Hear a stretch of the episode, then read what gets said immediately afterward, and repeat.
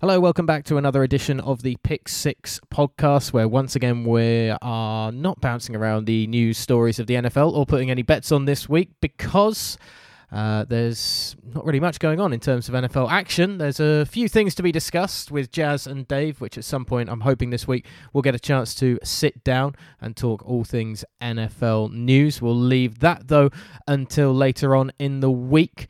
And uh, as I hinted earlier on when we dropped the Ollie Hunter podcast on Monday, uh, we have another special guest coming up on the show today. A man who has hosted the NFL on Channel 4, Channel 5, BBC 5 Live, and now the NFL host of Sunday Night Talksport 2 action, and of course the Super Bowls as well. Nat Coombs joining me on the show to talk all things NFL, uh, social justice once again, because it's impossible not to talk about it, whether you're talking about sports or just conversation in general at the moment. And, and we had a, a, good old chat about that. Um, his stand-up comedy career and uh, and our favourite comedians. We really bounced around the houses once again. Of course, as I say, there was some NFL chat, particularly talking about Nat's career and some of the things that he's done, uh, some of the people that he's met. And uh, yeah, it was just a good all-round conversation. Uh, it was split into a couple of parts because he's a busy guy. He's got stuff going on during COVID times, whereas uh, some of us have a little less to do. So we uh, we had to split it into uh, a couple of conversations, about half an hour or so. And I'll put my hands up and apologise that the audio on the first half isn't ideal. That was a faux pas on my part. It's far better when we get into the second half of the conversation. But the point is, it's a great chat. It's a really good laugh. And uh, sit back and enjoy. Take it all in. Over the middle, picked off! It, fired, intercepted! Blitz coming. Pass is picked off. He's going to go looking again, and it's picked off by Stephon Gilmore down on the right sideline. Into the end zone, and he's picked off.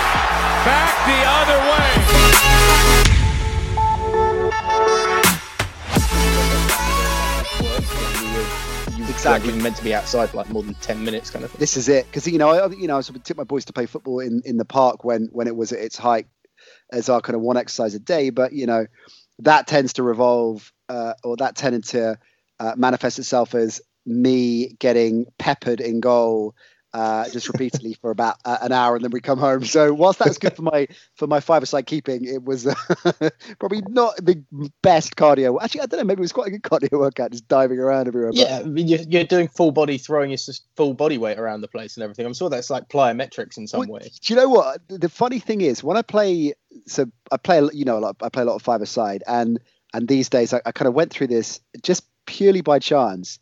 Uh, I got a rib, as all, all my entire life played up front, right? And um, and I think it's fair to say a limited player. So I had a lot of speed when I was younger. That's obviously faded. it's kind of Michael Owen uh, without any of the actual talent uh, similarities there. And but I could was a good finisher as well, right? But other than that, my game is quite limited. I'm not being self-deprecating. Like I could do some things pretty well and most things not very well. And then got a five-a-side team together again quite recently, and it was you know go it was great to be playing again, and and I coach you know coach my boys, so was, I really kind of wanted to play again, and uh, and the second or third game in, I knocked the ball past this massive unit, and who just basically body checked me, and I did my ribs. You, I think you remember. I think we were doing some games during the season where my ribs weren't exactly yeah. Yeah, yeah. So when I came back from that injury, um, the first game back, I thought, look, I'll, I'll play in goal because the five side we play and you can't, you're not allowed in the area. It's one of those, you know, the, uh, opposing players or defense aren't allowed in the area. So I thought, I'm not going to get biffed. So whilst I know it might sound counterintuitive to throw, myself around, look, I'll do it and see how I done. I absolutely loved it.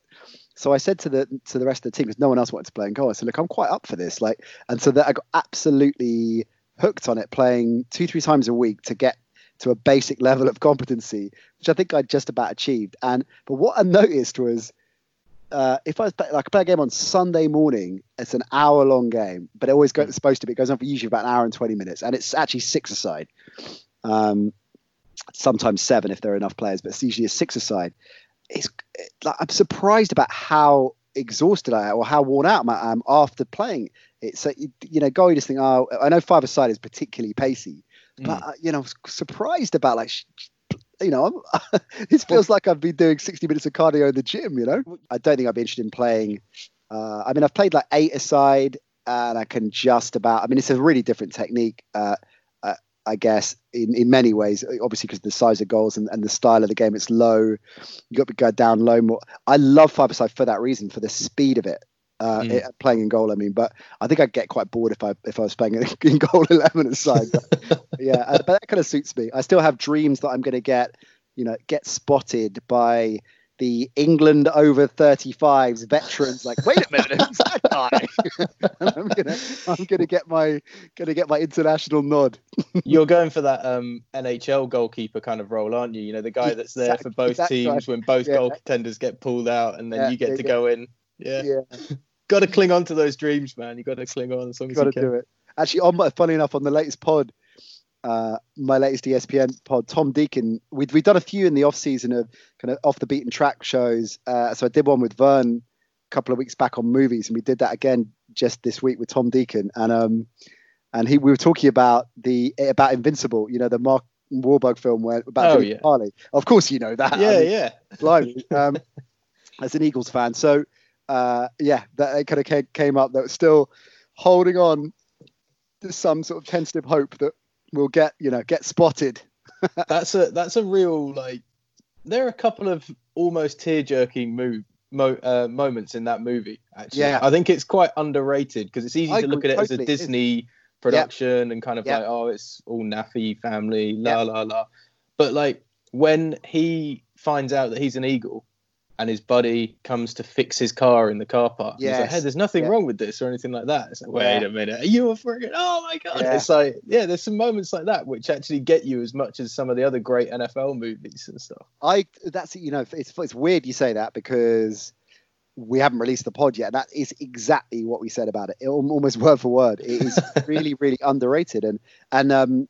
Greg Kinnear is Dick Vermeil. I love Vermeil anyway. He's brilliant. He looks eerily like him. I mean, and obviously that's the point of casting. But I mean, it's weird how how similar he, he is. But um, but but brilliant and really understated. I mean, Wahlberg's an understated performer generally, as, as Tom said on the film on the film on the pod in uh, the fighter, same sort of thing. He's just quite, he's kind of Yeah. understated, under, um, you know, under the radar uh, actor. Full stop. I think, yeah, underestimated. That's probably one of my favorite sports movies of all time, The Fighter. It's Oh, got great.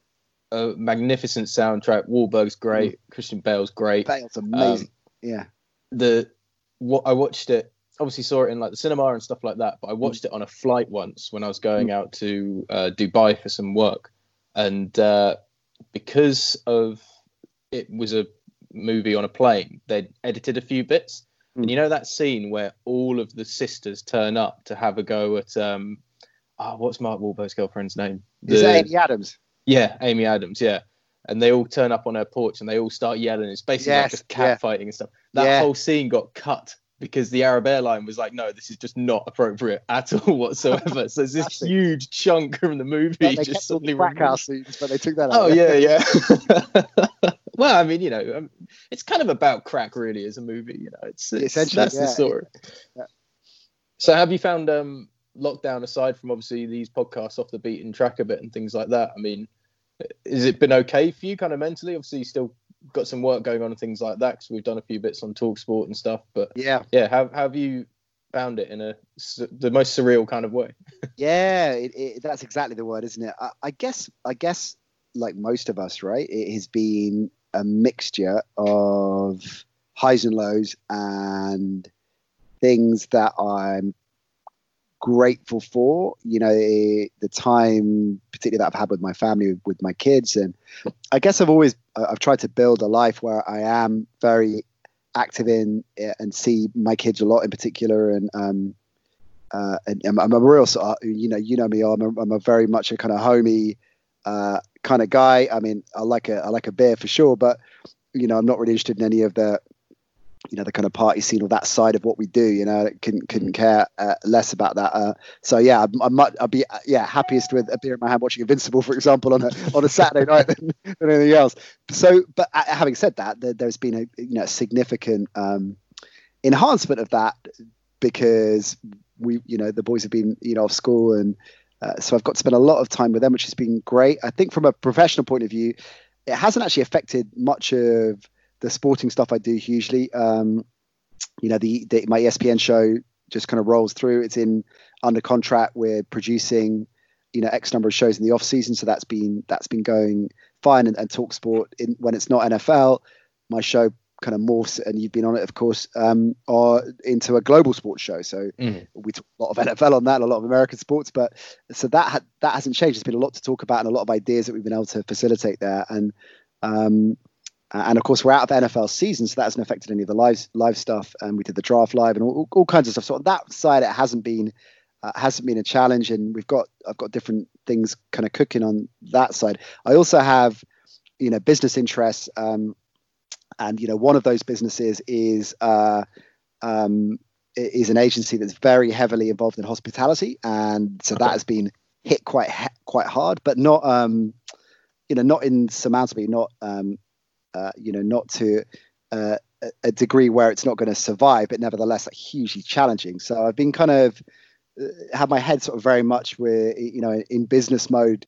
Uh, you know when I haven't been in presenter mode, so uh, uh, it's been uh, an interesting mix in that respect for sure. But uh, but yeah, Yeah. challenging and, and rewarding ultimately.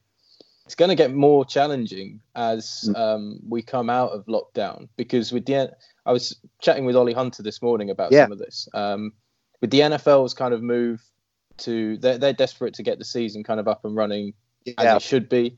Um, the NBA obviously going through their problems at the moment, and then you add on top of what already was a crazy situation with COVID is everything that's happening now in the social economic climate of Yeah. the US and the UK and the, the Black Lives Matter movement, and it's it's a unique test. I'd have thought as a broadcast, particularly as a host, because in my you know my realms generally is commentating, so Mm. I just see the action, call the action, and throw back to you, someone like yourself.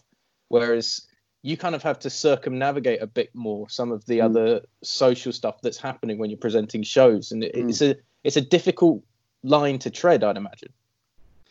yeah, it is. It is for sure. You know, there's there's got to be a, a- sensitivity to what to to what you do whenever you're tackling a subject um, that is is is is delicate and important and um, and uh, uh, for sure, I think there's so much going on. So you know, I say, uh, you know, like most of us highs and lows, and then automatically I'm thinking, well, that's a you know a huge understatement um, for some people who've lost their jobs, who uh, you know are in severe financial distress. It's not at all accurate for uh, many people around the world who've lost loved ones. So yeah, automatically, you know, you think you're mindful of everything you're saying and, um, trying to find the the most appropriate language and have a precision in in what you're saying, which you, which you should always strive to do, I guess. But I think Mm. it's it's get definitely you know gained extra point extra poignancy and uh, you know and similarly with um, you know we we had a show on my ESPN show um, we had an episode with talking about the social activism and and and Black Lives Matter uh, uh, and the movement with with Marlon Favorite who of course you know very well was part of our our Super Bowl crew for for Talksport and you know Marlon came on and uh, talked very uh, uh, openly and honestly about a lot of personal experiences that he has had uh, as a player, as a as a as a black man in America, and it is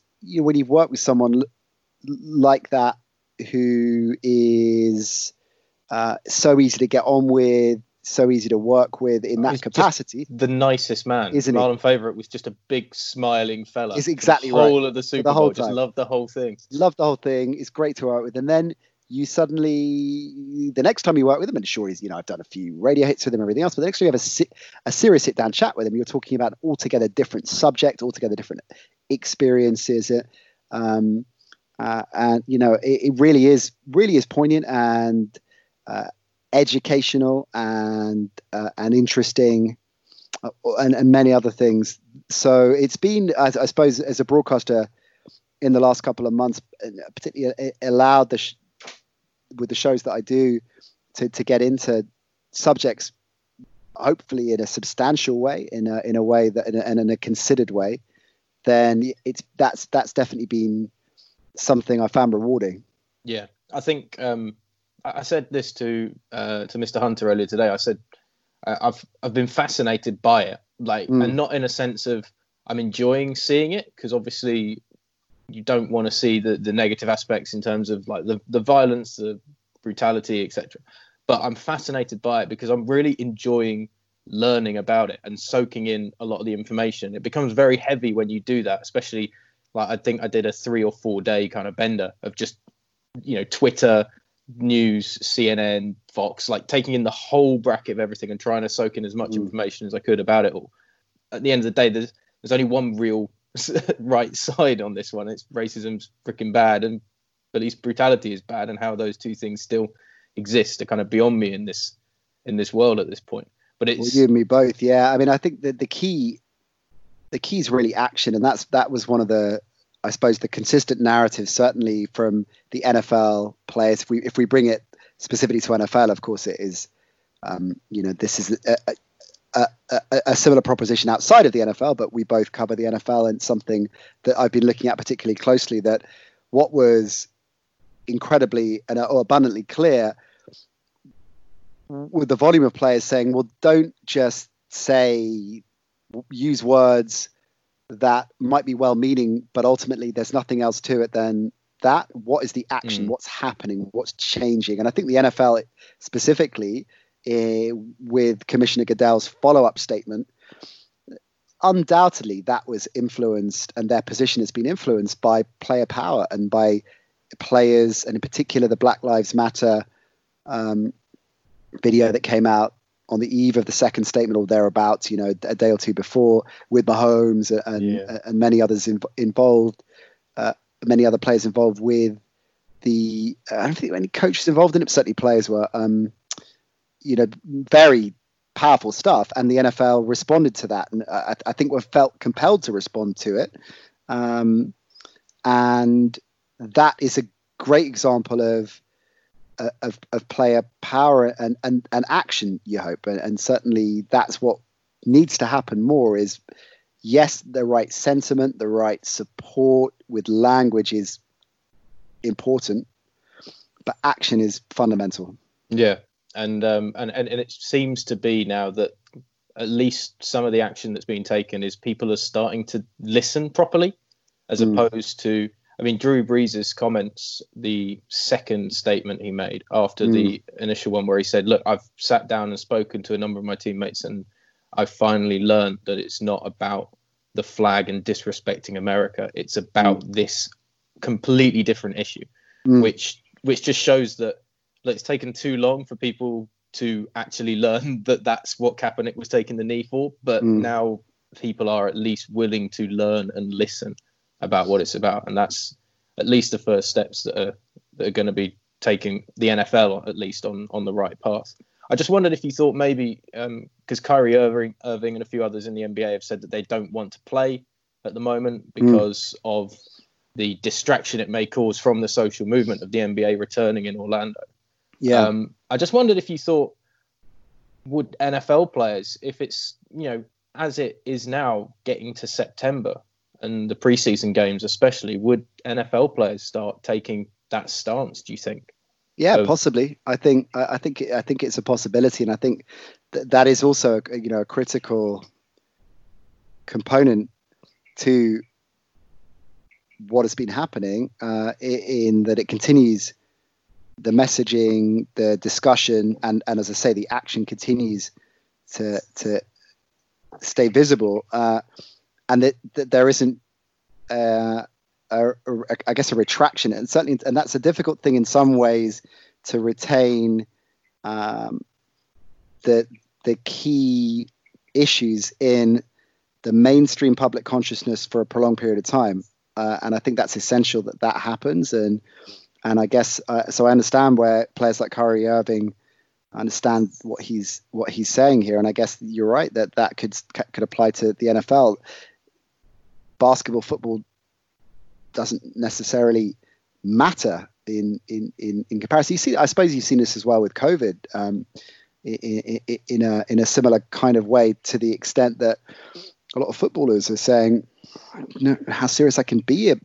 Certainly at the, at the height of the pandemic, and I know Aguero said, didn't he, that he didn't really want to play. Want to play, yeah, and uh, and LeBron definitely did early on, and, I know it, it, it's accelerating in, at different levels all around the world. So, kind of that that varies, but the you can understand why athletes don't want to play, albeit that it's their livelihood and they love it and their passion, play a game when there are when there are more important things to be thinking about. So yeah, yeah. I, I, of course I understand that, and you're right. It might it might be certainly a factor for some NFL players.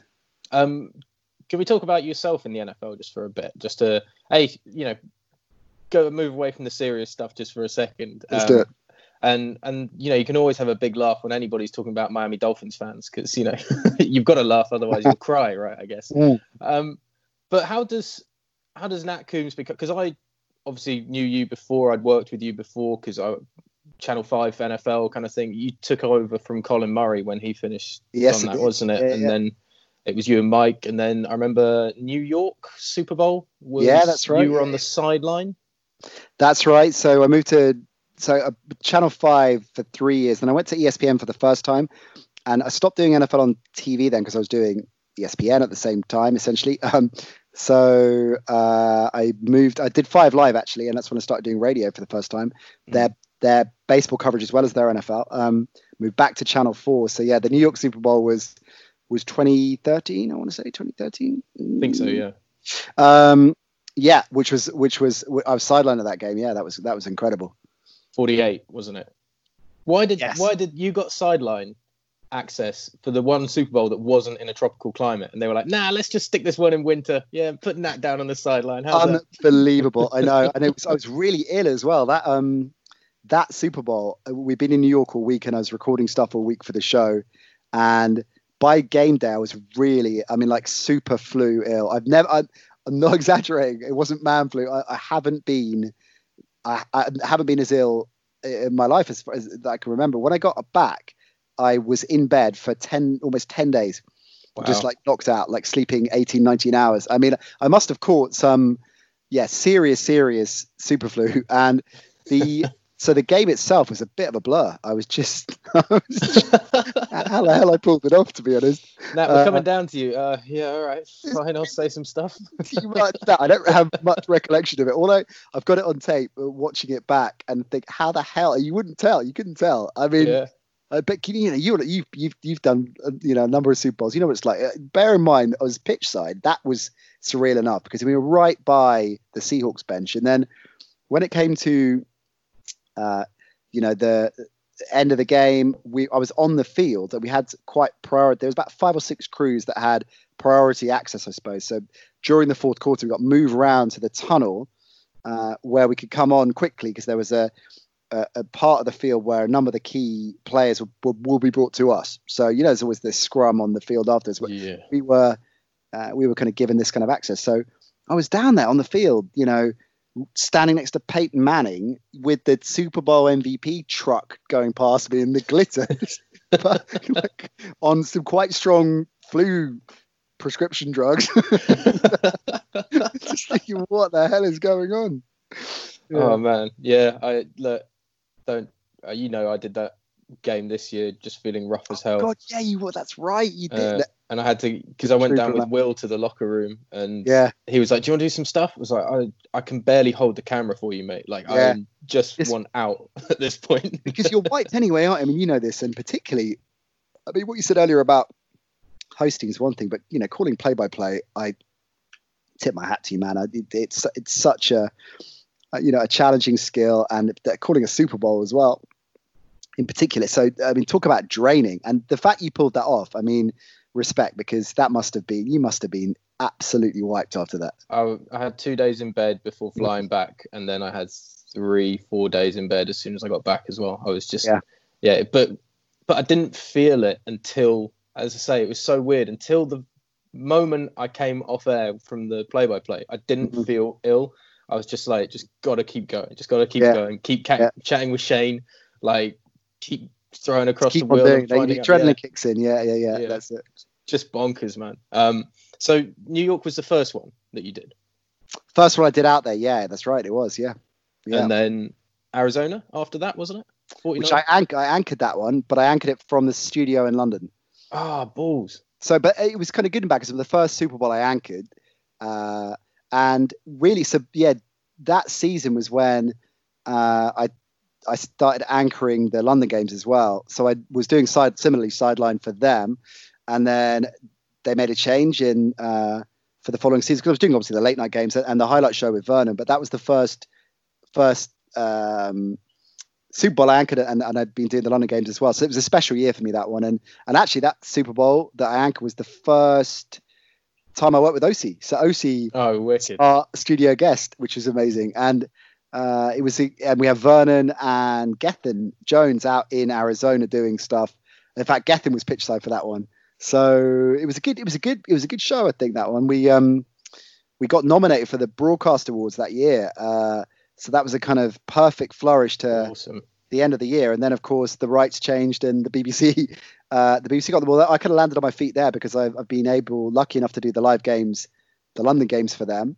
Yeah. Uh, and and yet at the same time enabled me to do the the talk sport coverage. So yeah, it's you, I- you've you've got a great way of dovetailing kind of between the two really nicely. Like you could doing a bit of the TV still and doing the radio. Do you have like a do you have like a preference of either one? Like obviously, I mean the radio guys that you work with are obviously way better. So you know. well, that's it. I mean, in terms, in terms of the, the, my colleagues, of course it's the radio. No, I, I like them. The cop out answer, but I like them both for in different ways. Um, Sure. and actually, you know, with the, with the pod as well. So that's been you know a big part of my life for the last couple of years, and you know, moving it to ESPN, and we're doing you know four shows a week, and uh, you know, we're doing our shows live out in in in Miami, and again, a different kind of thing. So I I, I guess I like the combination. Yeah, that have all three. Yeah. Do you find you get a bit more freedom with radio than TV, and then obviously a lot more freedom with the podcast than radio? Or are you still because it's an ESPN podcast, you still kind of bound a little bit so you can't be too casual? You know, you can't be like doing shots of Jack Daniels while you're recording your podcast or anything like that. You know. Yeah, um, if the camera's on, I can't definitely. Uh, Um, yeah, that's a really good point. I mean, I think it depends. Again, it depends on the, on the show, obviously. But what I mean by that is, if you're doing like a London NFL uh, London game for the BBC, it is uh, it, it's prime time in terms of when it's going out, as opposed to uh, when I say that, it's not to puff out my chest, as opposed to when we're doing Sunday Night Football on Channel Four, you know, in the, the wee small hours. So the Mm. tonality is a little bit different. Uh, you know, you can we could go off tangent. I mean, one of the, the great things about those those late night shows, and I think why, uh, you know, why why they worked so well was because we had that freedom to talk about what we wanted. So it had an element of a podcast vibe or a, a, kind of late night radio show, but it was on telly, so we had the live game as well. Had a lot of time to fill. Like the great thing about the NFL is you have a lot of time to fill, and so it created a sense of community and a, and a a following, I guess, so that we're all watching this together, all in this together, and so that was special. Whereas if you do something like the the BBC show, if you're doing a in a London game, it's much more precise. Like particularly the top of the show, it's it's as as you know you're watching. Uh, uh, you know any major sporting event on TV, it's very specific time codes. Here's the running order. You're going to talk about this player, this player, this player. You got to keep it entertaining and, and keep it you know light as well as informative. But it's a different kind of thing. It's a different Mm. kind of thing. Whereas a Talksport running order, I mean, you can start the show and it Yeah, goes out the window inside. yeah, I think I think I've seen one once. It was like a mock-up, insert interview here, etc., and then you just kind of throw it out the window and see what I happens. I like to have a real sense of what I'm doing there on that front. I think um, it's quite funny. You talk about you know. Uh, uh, you know when we've when we've been doing the Super Bowls, I really want to know exactly what the and that's definitely from my TV background. I think where if I'm doing a Super Bowl for you know for TV, it's a very clear like this is the pre-game structure. Whereas radio is definitely looser, isn't it? So ah, well, yeah, well, we we'll be fine. We'll just talk about yeah, and we always are, and it's always good. And uh, of course, everyone's prepared and has done the work, but it's a but it's a little bit looser, I suppose. Well, and you've got to as well, in as particularly obviously the two Super Bowls that we've worked on together. You have had three main guests to deal with, Mm, as well as obviously yourself, as well as trying to introduce the kind of play-by-play team, and uh, and of course there's Will, who is you know the staple part of uh, Talk Sports kind of NFL coverage as well, who who has, I mean, the guy's got so much knowledge. It's I, I mentioned something to him, and it's suddenly like. Okay, you know a lot more about this than me. All right, I'll just go back to calling the plays and see what happens. But like, so you've got a lot of people and a lot of voices to not only introduce, but then get something out of mm. and hit all of these time beats as well. I, I never know if you're are you 100% there on like the conversations or is it or in your head are you like okay 20 more seconds, 20 more seconds, and move on, and move on. Like, come on, hurry up. Like, how are you staying focused and multitasking in that sense? Because you've got to have your own mind on the time as well Yeah. as on what the guests are saying. You do, and that is definitely um, something that comes uh, certainly with experience. But I guess too, it's a really astute point, and and it is uh, it's a balancing act. I mean, it, it, to kind of add extra an extra layer there. If you're doing a live game on telly, it depends on whether you have open or closed talkback. They call it, which is when the gallery are talking to you. You mean you know this, but for your listeners, um, the gallery. Uh, your director, producer talking to you, and a lot of presenters don't like it open where you can hear everything all the time, but I do.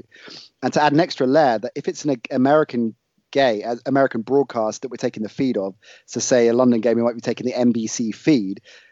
I can often hear the countdown of the American PA because the the truck wants that. So I can hear all these different things in my head as well as what's going on, and I'm just I'm just used to it. I mean, I can I can, uh, you know, I, I'm able to listen to both. Uh, there is probably time. There are probably times when I drift off, like particularly when Mike Carlson is talking. There are times when, when I when I would drift off um, because uh, and, and you know be concentrating on something specifically. But uh, I guess it's just technique to, to learn not to do it too much, so I miss the point of something, and I can get. It's a bit like speed reading, I suppose, if if if, if that is any kind of logical parallel, where you can often kind of get the gist of what is being said, and work also working out. I think it's important, not always to have a follow-up question, but equally you don't want to be in a situation where you're just asking a sequence of questions that has no connection with what your guests are saying either. So you've got to react and you've got to follow up at times, but at the same time, uh, you know, you've got a lot to deal with. So you're not necessarily going to always be listening to 100% of what they say. Yeah, that's the the horrible temptation is when you've thought out maybe like five different questions. Like, oh, that's going to be really nice, and that one, and hopefully get a great answer, and then somebody's answer will lead you down a tangent, and Yeah, you have right. to go down there because it's Yeah, interesting or there's yeah, yeah. something, and you're like, oh, okay, all right, we'll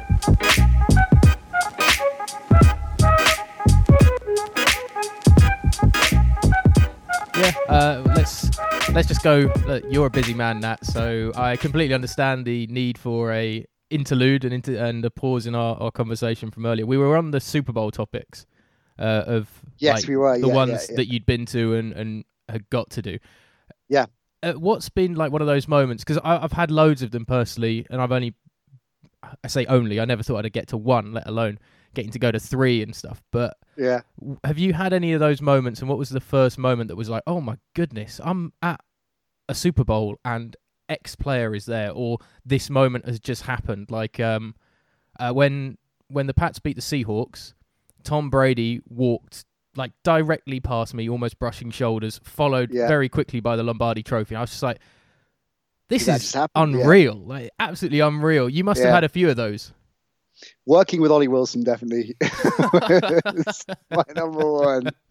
Um, I yeah, I, I guess I have. I mean, uh, I, I it's it's interesting, and you know you know this obviously from from having done a number now as well. But to try and explain it, if you haven't been involved in a Super Bowl before, particularly as media, particularly for for the entirety of the week, it is just a freight train of Technicolor. Um, uh, I mean, excess. It, it is. It is.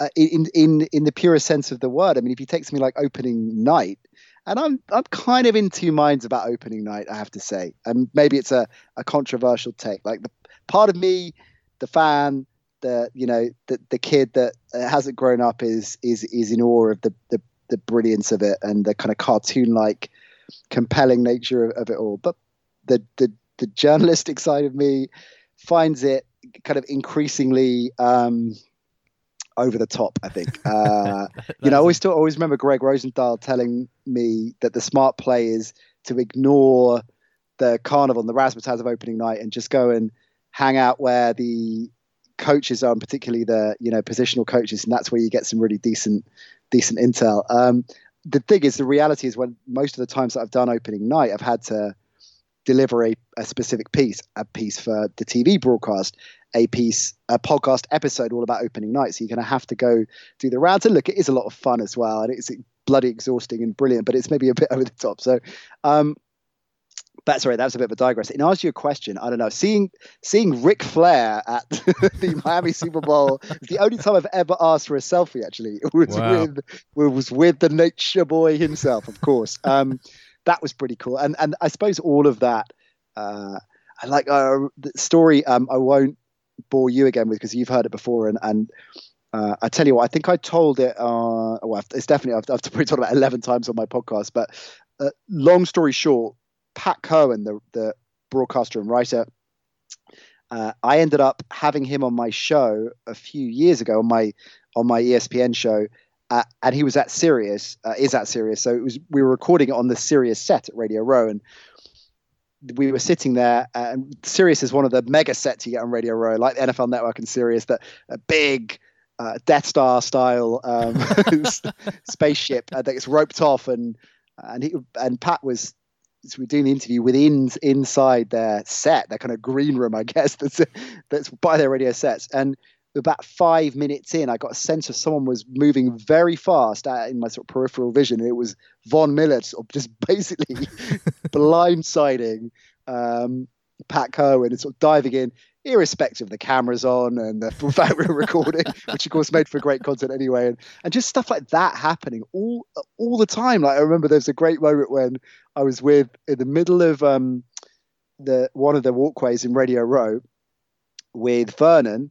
Uh, Akin Fenway, I think, was with us, and someone else. And you know, you just run into different people all the time. And oh, it's like when we landed in Atlanta. Like the first, the moment I went into Radio Row, and I went in through the wrong or through a sort of back door of it, and on the day we'd arrived there, and the first people I see out of the entire Super Bowl experience that week.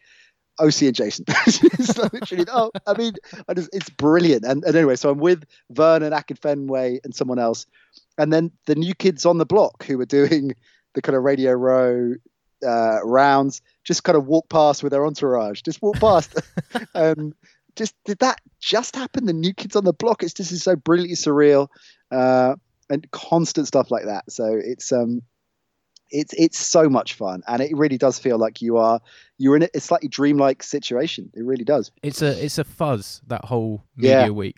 Um, I completely understand where you're coming from in terms of opening night because I can't Mm. stand it.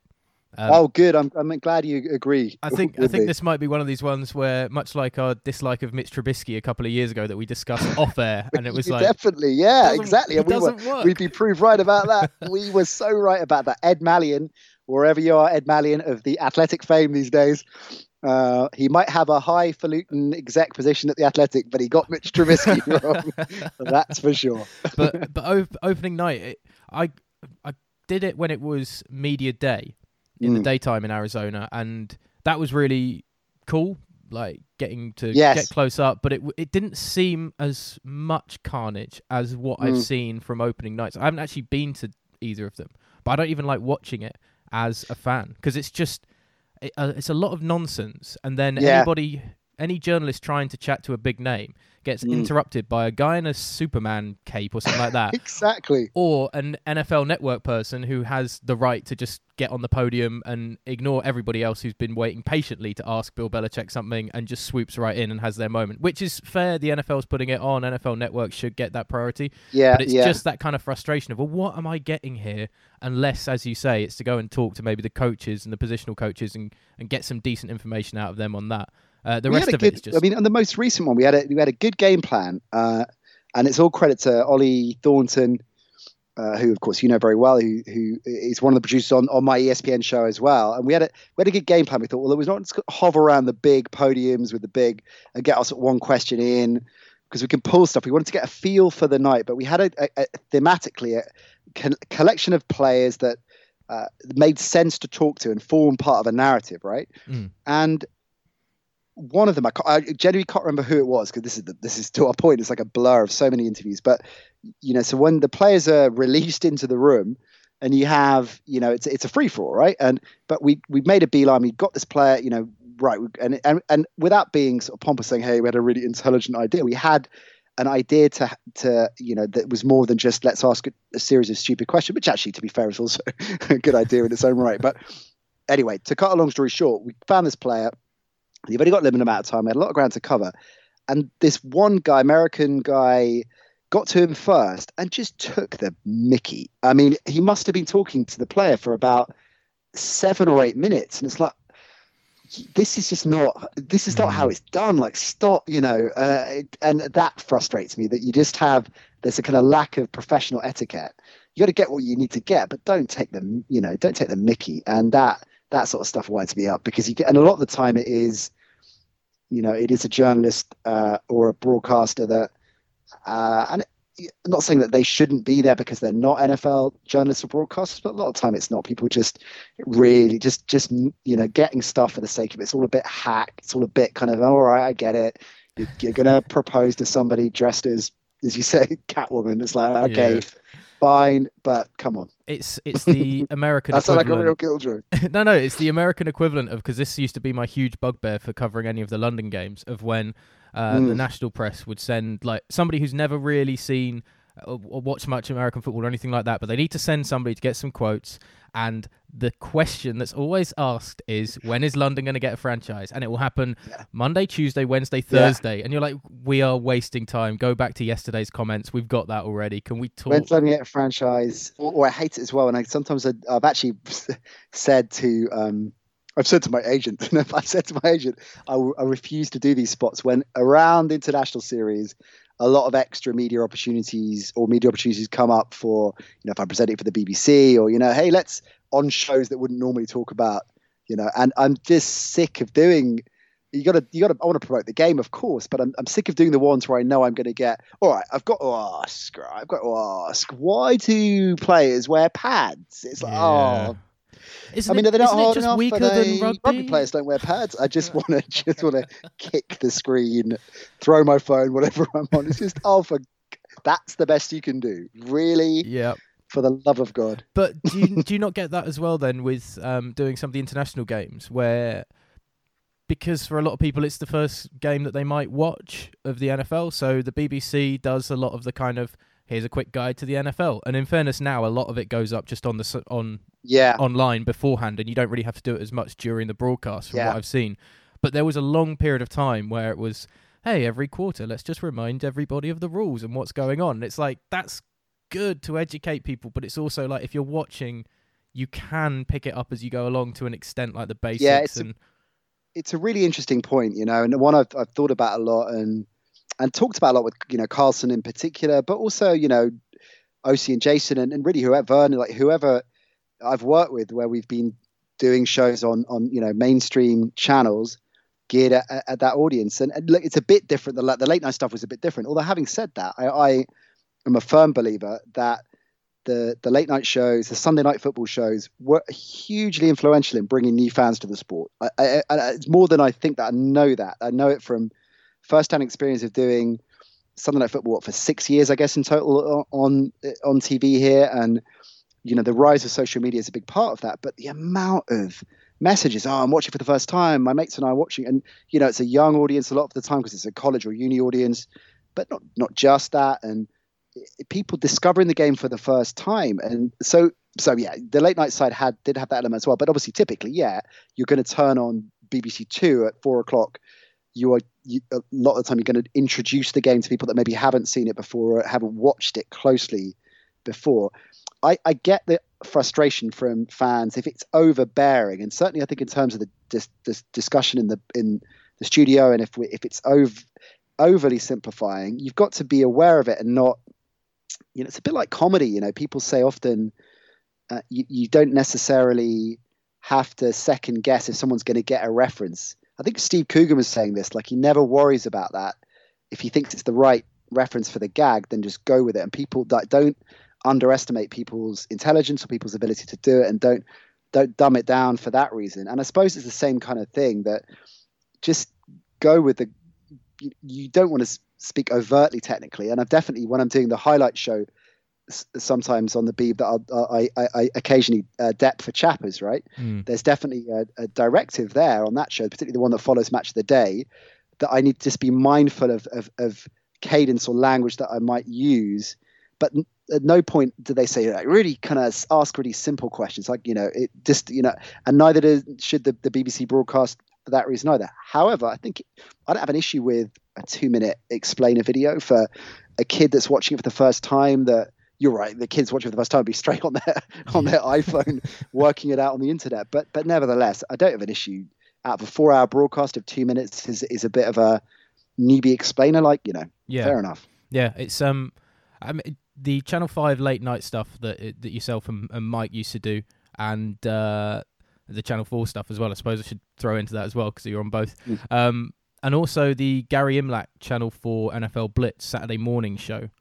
For me personally, yeah, right. was very big because again, it didn't it didn't pander. I mean, I was really young at this point. Um, Must have been, yeah, with Blitz, But it was that was my Saturday morning regiment. Was Transworld Sport was at like eight o'clock in the morning. Yeah. Gazzetta a at nine and NFL Blitz Yeah. at 10. And it was like, that's a perfect Yeah. morning. What a great one. Um, but that was great for almost being like the closest thing we had to Red Zone at that point of just quick hits of the action. Mm. And you kind of just got to grips with what was going on, how it was taking place. And they had a few nice little side pieces and bits of VT that Imlach would either present to camera about the news or anything that was going on.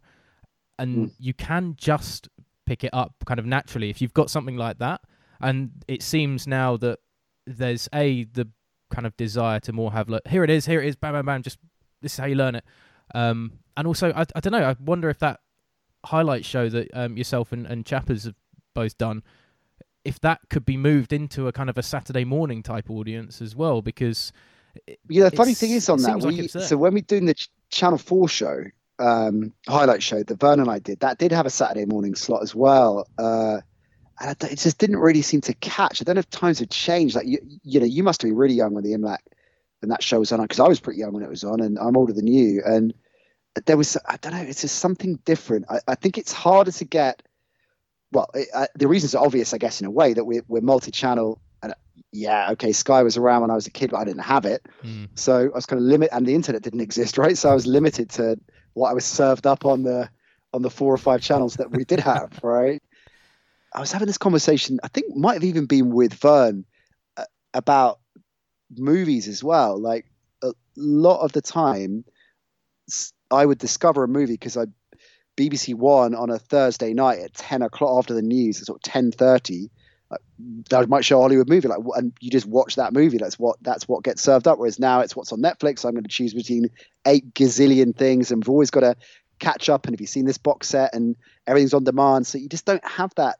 Sure, you can discover things on Netflix or Amazon, and, and and people do. And I guess the counter argument is because there is a library of so much stuff, then it's maybe easier to discover things. But I'm not so sure that's true. I wonder whether there is Mm. this paradox with you know the access of stuff online and and on demand that you think well you should be able to be more expansive in your range than ever before but actually you, you start to just uh, you know concentrate even more on your narrow niches and there's nothing wrong with that but it means you maybe don't discover things in the same way that you used to yeah, you, you kind of stay in that lane because the lane in itself is so broad because there's so much So of much that of genre, isn't right. it? Yeah, I mean, Right. like my Netflix is basically used the majority of the time for stand-up comedy Hmm. because I, I, I love. who are your favorites Um, at the moment, uh, Tom Segura, uh, Mhm. and that kind of Joe Rogan and Friends, Los Yeah, yeah, Angeles yeah. comedian sect. Um, Theo Von, I think, is so funny, and I know he got into a bit of trouble with like retweeting Brees's comments, and did he yeah, well, he didn't really understand what was going on, so he's just a big Saints fan and saw Brees's Right. comments and was like, "Yeah, I, I love the flag in America, and I love the Saints and Drew Brees," and retweeted it, and everyone just lambasted him, and he he felt really bad because he's not a bad dude or anything like that, from Mm. what I've gathered. Um, and he's quite he's quite open on his podcast as well. Like he really Mm. talks from the heart, which is kind of almost unnatural, even in the comedic zone, because they all just use it. Oh, I've got mental health problems, but I do comedy. Ha ha ha ha, ha and then just crack on making jokes and stuff. Um, Mm. But yeah, Rogan, um, Bill Burr is exceptional Mm. at the moment. I I know it's like a lot of it is misogynistic jokes and stuff, but the tone he plays it is so funny. Um, and he, he actually nailed. Uh, I saw him at the Royal Albert Hall last year, and he nailed Mm. the whole Kaepernick thing Mm. in a three minute joke, just talking about how people didn't understand that it was about the knee, and then people just start yelling, "Yeah, but my my dad served in Iraq," and and, I, I- and it's like, yeah, dude, we're not talking about that. Like we're just saying, and really put, Yeah. it, put it into a very kind of easy to take in sort of joke and laugh at it on a very serious topic, which I thought was you know that's one of his really good qualities. Yeah. So I'm very much into that. British comedy, I think, just struggles a little bit at the moment in stand up. I think, I think there's a lot of easier, safer jokes that British comedians take compared to the US. They're a bit more willing to be a bit stronger. Yeah, I've always. I mean, it probably will co- come as no surprise that almost all of my favorite comics are stand-ups. Anyway, I should say, being American. Uh, I mean, in terms of overall, or kind of broader comedy. I mean, we mentioned Coogan, who is just incredible. I love Vic and Bob. Mhm. Bob Mortimer's train guy, I think, is keeping a lot of us, a lot of us going through lockdown. I actually found myself on a call the other day saying, "Yeah, yeah, yeah, yeah, yeah, yeah." I'm, I'm becoming train guy. Um, and you know, and quite Peter Cook. I mean, so many, you know, so many brilliant comics. But stand-up wise, I've always been, always been kind of leaning towards the states. What's your go-to kind of guy? Well, there are a few.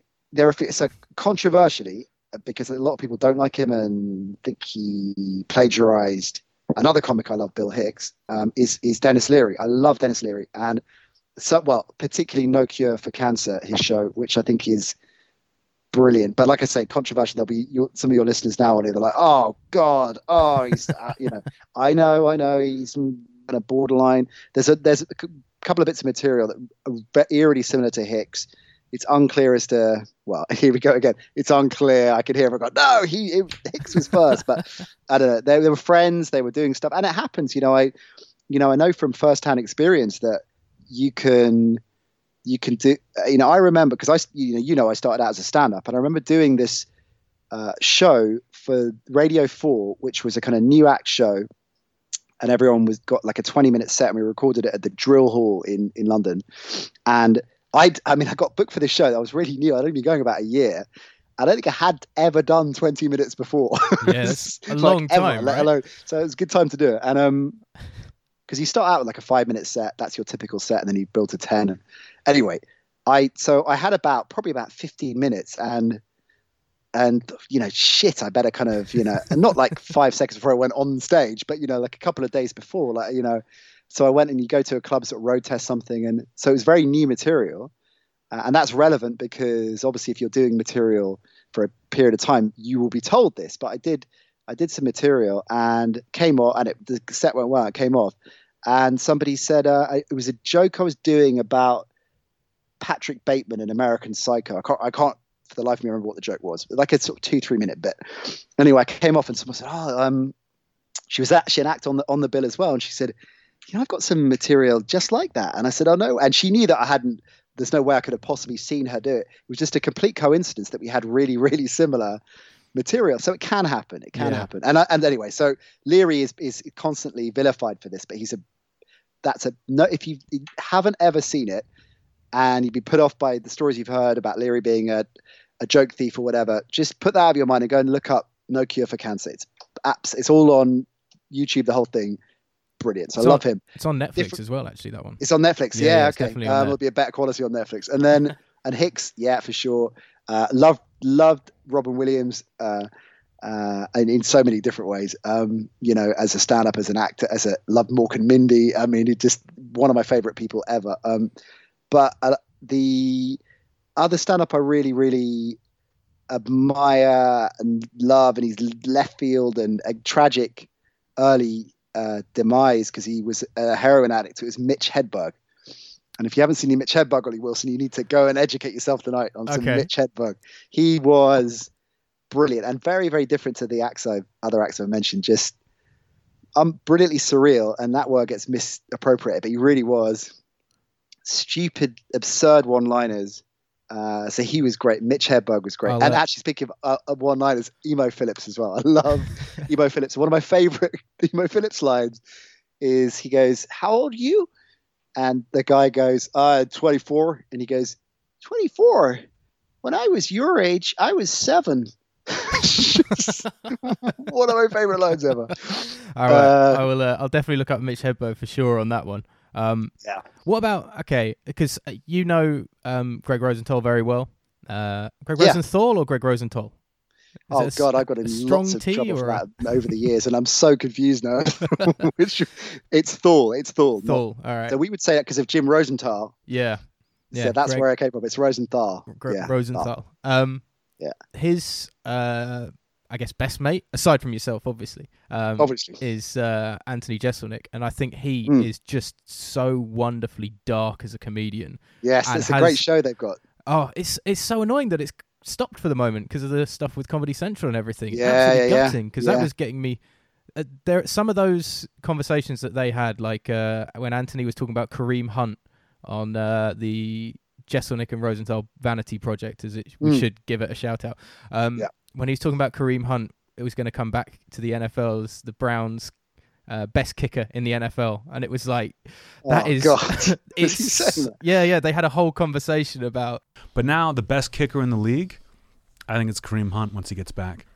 I But, think but who's going to kick early in the season? They're going to go for two. They're going to be going for going for it on fourth down, because once Kareem gets in there, I don't know how much a football weighs, but it weighs less than a 21 year old girl. So I think he I think he could go from 60. I think in a dome, he could go from 70. and Gregg is so awkward in this conversation. Yeah, it's yeah I'm just not a bit, and surprised. he's like, I'm not surprised. and Tamposi as well, their producer, who works for the NFL of course, as well. NFL as well. Yeah. just the the way he just doesn't care about Yeah. Gregg's career he's, and that, his, that's a good point. He can't, you know, he is uh, well. I say a kind of free, uh, free spirit. I mean, he's you know he's gonna gonna work for some people where he can't say anything he wants. But I suppose it's the beauty of um, well, the beauty. Maybe that's the wrong word. It's the the freedom that you have as a stand-up. I mean, I remember when we did Americanage, which we ran for years. One of the the kind of main things. So Dan Lowe, who you know was a seminal part of it, and you know, brilliant, uh, brilliant, brilliantly funny guy. He said essentially said, look, why don't you and Mike look at doing a show that's like your Channel 4 show, but you can say things that you couldn't say on Channel 4. And, you know, that's that's the freedom, I think, of, of pods, certainly, and, and being an independent podcaster, if you are, and, and, and being a stand up as well, is within reason. And I think there is always a limit, but within reason, you can say anything you want, you know? yeah, it's um, but it, there's still always that bit in the back of your head of just, can I say that? Um, just in case, Yeah. like the the um South American football podcast that myself and uh, a guy called David Windsor do when we've been Mm. working down there. Um, but we're still working for the world feed, so technically we're Mm. kind of representing CONMEBOL, and CONMEBOL are very involved in it as the federation. Um, so we couldn't really have a go at anything that CONMEBOL does because if it comes back, we're not a big podcast, you know, handful of listeners, but we do it because we have a lot of fun doing it. But if hmm. CONMEBOL did hear it and took a f- exception to it, then we could be off the project. And it's like, Yeah. well, there is that freedom to speak to an extent. Um, so stand-up comedy. Would you rather bomb as a comedian on a 15-minute set, or hmm. have one of those moments on air on a broadcast TV or radio where everybody's had a point where the kind of mind goes blank for a second? Which is which is worse, that kind of frozen hmm. moment on a talk sport show, or that bombing for 10 minutes or so on a Depends on the on the bombing because I mean I, it happened plenty of times when I Oh yeah, I'm Well, not, yeah. not saying by the way, like I wasn't presuming that you Yeah. bombed a lot or anything like that, but many times. Well, it's always quite hit and miss, I think. Uh, but um, I it depends because you can have you can have you, can, you know it can be quite strangely quite fun. uh, you know when and every every comic does. I don't know. It's a good question. Probably, you know, probably the. It depends how long the blankie on air for is. Really, I mean, thank God it's never happened. I think I've forgotten once that the name of the reporter I was supposed to throw to uh, you know, having thrown to him sort of 15 times already before and you know, embarrassing stuff like that. But um, I've had a few. I remember I, I think I called Steve Bauer Steve Bowyer. That's one of my highlights, and uh, a few other classics, but nothing kind of, God forbid, too. Oh, my best one, of course, was when I was on um, on the BBC, one of the live games on the BBC, and I said, "Don't forget to use the hashtag C4NFL if you want to get in touch with the studio." Oh. that was that was a brilliant piece of work from me. Um, so yeah, I would go probably for the for the yeah the bombing on stage because I've been there and done it and survived it. that, that must be kind of an endearing moment though from an audience. So an audience would hear that and kind of think, "Geez, now like way to you know put your foot in it right there." But also it probably generates a lot of like nice positive conversation kind of thing. Like nobody at the BBC. the C4 NFL thing. Yeah, yeah. Uh, yeah, I mean, the, from the BBC, we're, we're fine with it, and I and I covered it straight away. Go, oh, Freudian slip, um, you know, and, and made fun with it. But I still definitely got some tweets going. oh, you're getting fired in the morning, you idiot, and stuff like that. Oh, thanks very much. I mean, that's the great thing about the NFL UK crew, um, as in the NFL UK fans. The NFL UK are fine people as well, but the the fan base is just so so supportive. It's a real. I don't want to get sort of too sentimental saying it's a real family, but but it is. You know, everyone's just got each other's back. It's just a really positive crew. Like I've been lucky that most of the things I've done just people are behind it and they get it and, and I always try and you know give back in that way as well and that is just a nice positive place to be as opposed to other sports and you do a lot of football you know where it's can be brutal if you're doing like really sort of mainstream when I've done sort of phone-ins on Talk Sport and I've said the wrong thing about Club X you know Jesus and the tw- you know Twitter feed blows up and it's like oh for God's sake yeah. you know I'm not you know so I you know I, I, that's one of the reasons I, I love doing what I do in, in the NFL. It's just a it's a good bunch and it's a happy place and long may that continue. Yeah, the fact that NFL fans will still forgive you saying like San Diego Chargers, like I do almost every single time I talk about the Chargers. still, it's uh, yeah, it's kind of useful. And you do, I think it's because a lot of people watch the NFL, um, and when you start watching NFL, unless you've got a fair few other mates that do, there's a lot of raised eyebrows.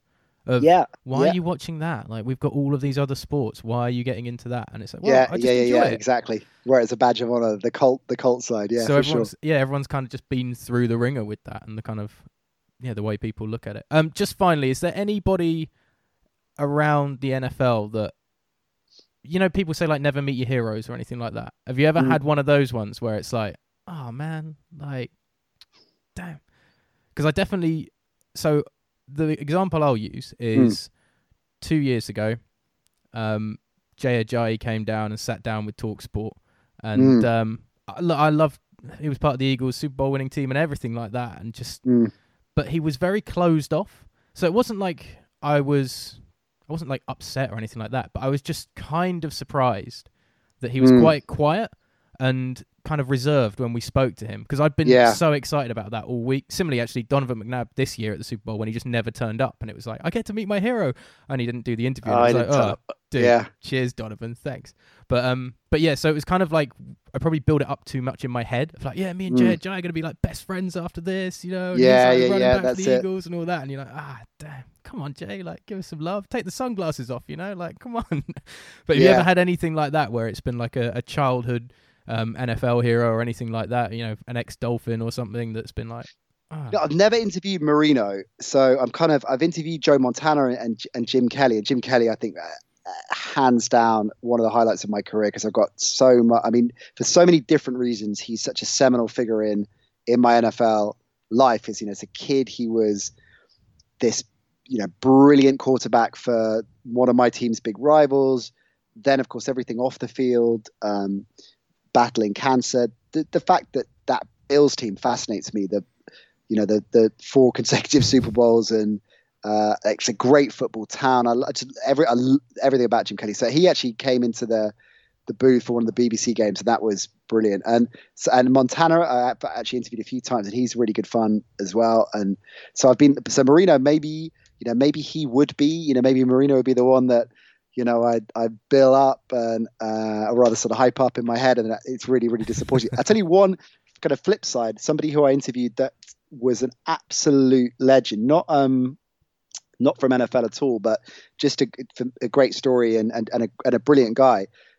I was doing it was when I was first working for ESPN, and uh, I got uh, to uh, I was sent to interview for the show I was doing, which was a chat show, kind of entertainment chat show I did with Kelly Cates mm. called uh, Talk of the Terrace. And uh, we had uh, some time allocated to, with Hugh Jackman because he was in a Disney movie called Real Steel, which is the one where the robots fight each other, if you've seen it. So and, bad, um, it's good, yeah. Uh, exactly, yeah. And um, the. Uh, so it's the usual thing, the kind of junket style. You get five minutes uh, in the hotel, and we were the last hit of the day. And the publicist said, uh, "Okay, uh, you know, he's he's got uh, you know he's got five ten like ten minutes maximum, but like five to seven minutes, and uh, you know what what are you going to be asking him? What's you know? Well, you know, it's a sports show, so okay, well, you know, don't get too technical, you know, all this stuff. Mm-hmm. Anyway, he came in, and the um, producer said, "So this is Nat. He's from uh, we're from ESPN. He's like, ESPN? And I said, yeah, we're a, we're a sports show. Uh, and he goes, oh, amazing. And so we, so even before we'd rolling, we were just talking and he was, and he's, I, I don't know if you know, it's half English, Hugh Jackman, a big Norwich City fan. And so we're chatting away and, and I uh, had just, I think, had both my kids. I don't know. We want to, anyway, I was, I was a newish dad when it came out. And I said, look, it's a really, you know, it's quite an emotional film because it's a very father son story. And I said, I was welling up a little bit, you know, it was really, and so we were talking about being, so anyway, we got on well before we'd even started rolling. And I said, look, just before we started, I said, look, we've got um this show, it's kind of irreverent. So, uh, you know, I'm going to throw a few, few things again, mate, just do what, whatever you want. So my, the camera started rolling and I said, so um, Hugh, it's great to see you. Uh, it's amazing that your new film, Real Steel, set in the year 2027, which is presumably the next time the Aussies are going to win the Ashes. and he, he did this thing where he kind of went, I, I told you not to talk about like faux indignation. Got up, ripped off his mic, and you could see the publicist at the back of the room who told me I had five minutes, looking like absolutely panicked. Like, oh my God, what's happening? He's already walking out. And he, and he kind of staged this kind of thing and, and sat back down he was there only 45 minutes. Oh, awesome. we were talking about. I mean, he was just an absolute. You could see his publicist going, "Okay, uh, it really is now," and he's like, "No, no, no, that's fine." I mean, absolute legend. And as you'd imagine, well, as he comes across, uh, really one of the good guys. So yeah, it it does uh, uh, to me prove anyway that nice guys can can uh, finish first. Very much so. Uh, I just a bit worried that it sounds like you cried to Real Steel. Um, Pretty much, yeah. I bet I cry to look, I cry to most. Do you know that light that scene in Ocean's Eleven, the Ocean's Eleven the movies, the new ones, when when Brad Pitt rocks up at Danny Ocean's door, uh, hotel room door, and he looks at him and he goes, "Have you been drinking wine and watching Oprah because Danny Ocean's crying. and, oh, I just love that. I am basically uh, that. I will, you know, put Field of Dreams on. I guarantee you, I will. I've seen it 20 times. I guarantee you I'll start crying in the final scene of it. as long as you don't cry during Moneyball, which is the sports movie without any sport in it. No, I don't cry dur- during Moneyball, but Moneyball is a show, is a movie rather that we talk about on my latest podcast with uh, Tom Deacon. Oh, about that for a very smoothly done. Very smoothly done. Well, uh, Nat, man, we've spoken for about an hour today already, so uh, I'm sure you want to get off with the family and everything like that.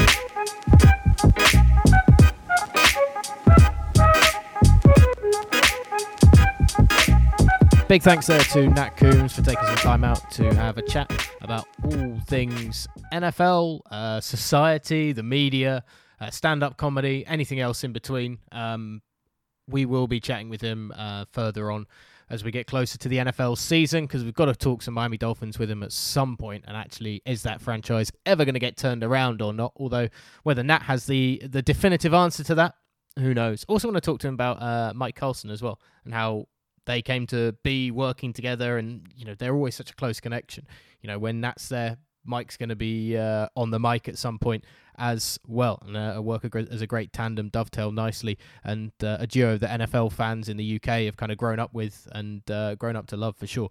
Um, if you want to follow nat uh, you can follow him on at Nat Coombs on Twitter. That's at Nat Coombs on Twitter. There is the NC Show at the NC Show. That's all one word. That's the Nat Coombs Show, his podcast with ESPN that has multiple episodes each week. Some great guests on there as well. Always worth a listen. Look, you know when Nat is available Sunday nights on Talksport 2. He's worked for Channel 4, Channel 5, does stuff for the BBC as well, ESPN, interviews, on camera, off camera podcasts you know when that's about. If you're a UK NFL fan, he's not like it's a new name for anybody. Uh, go out, find him, have a chat with him. He's a really good guy.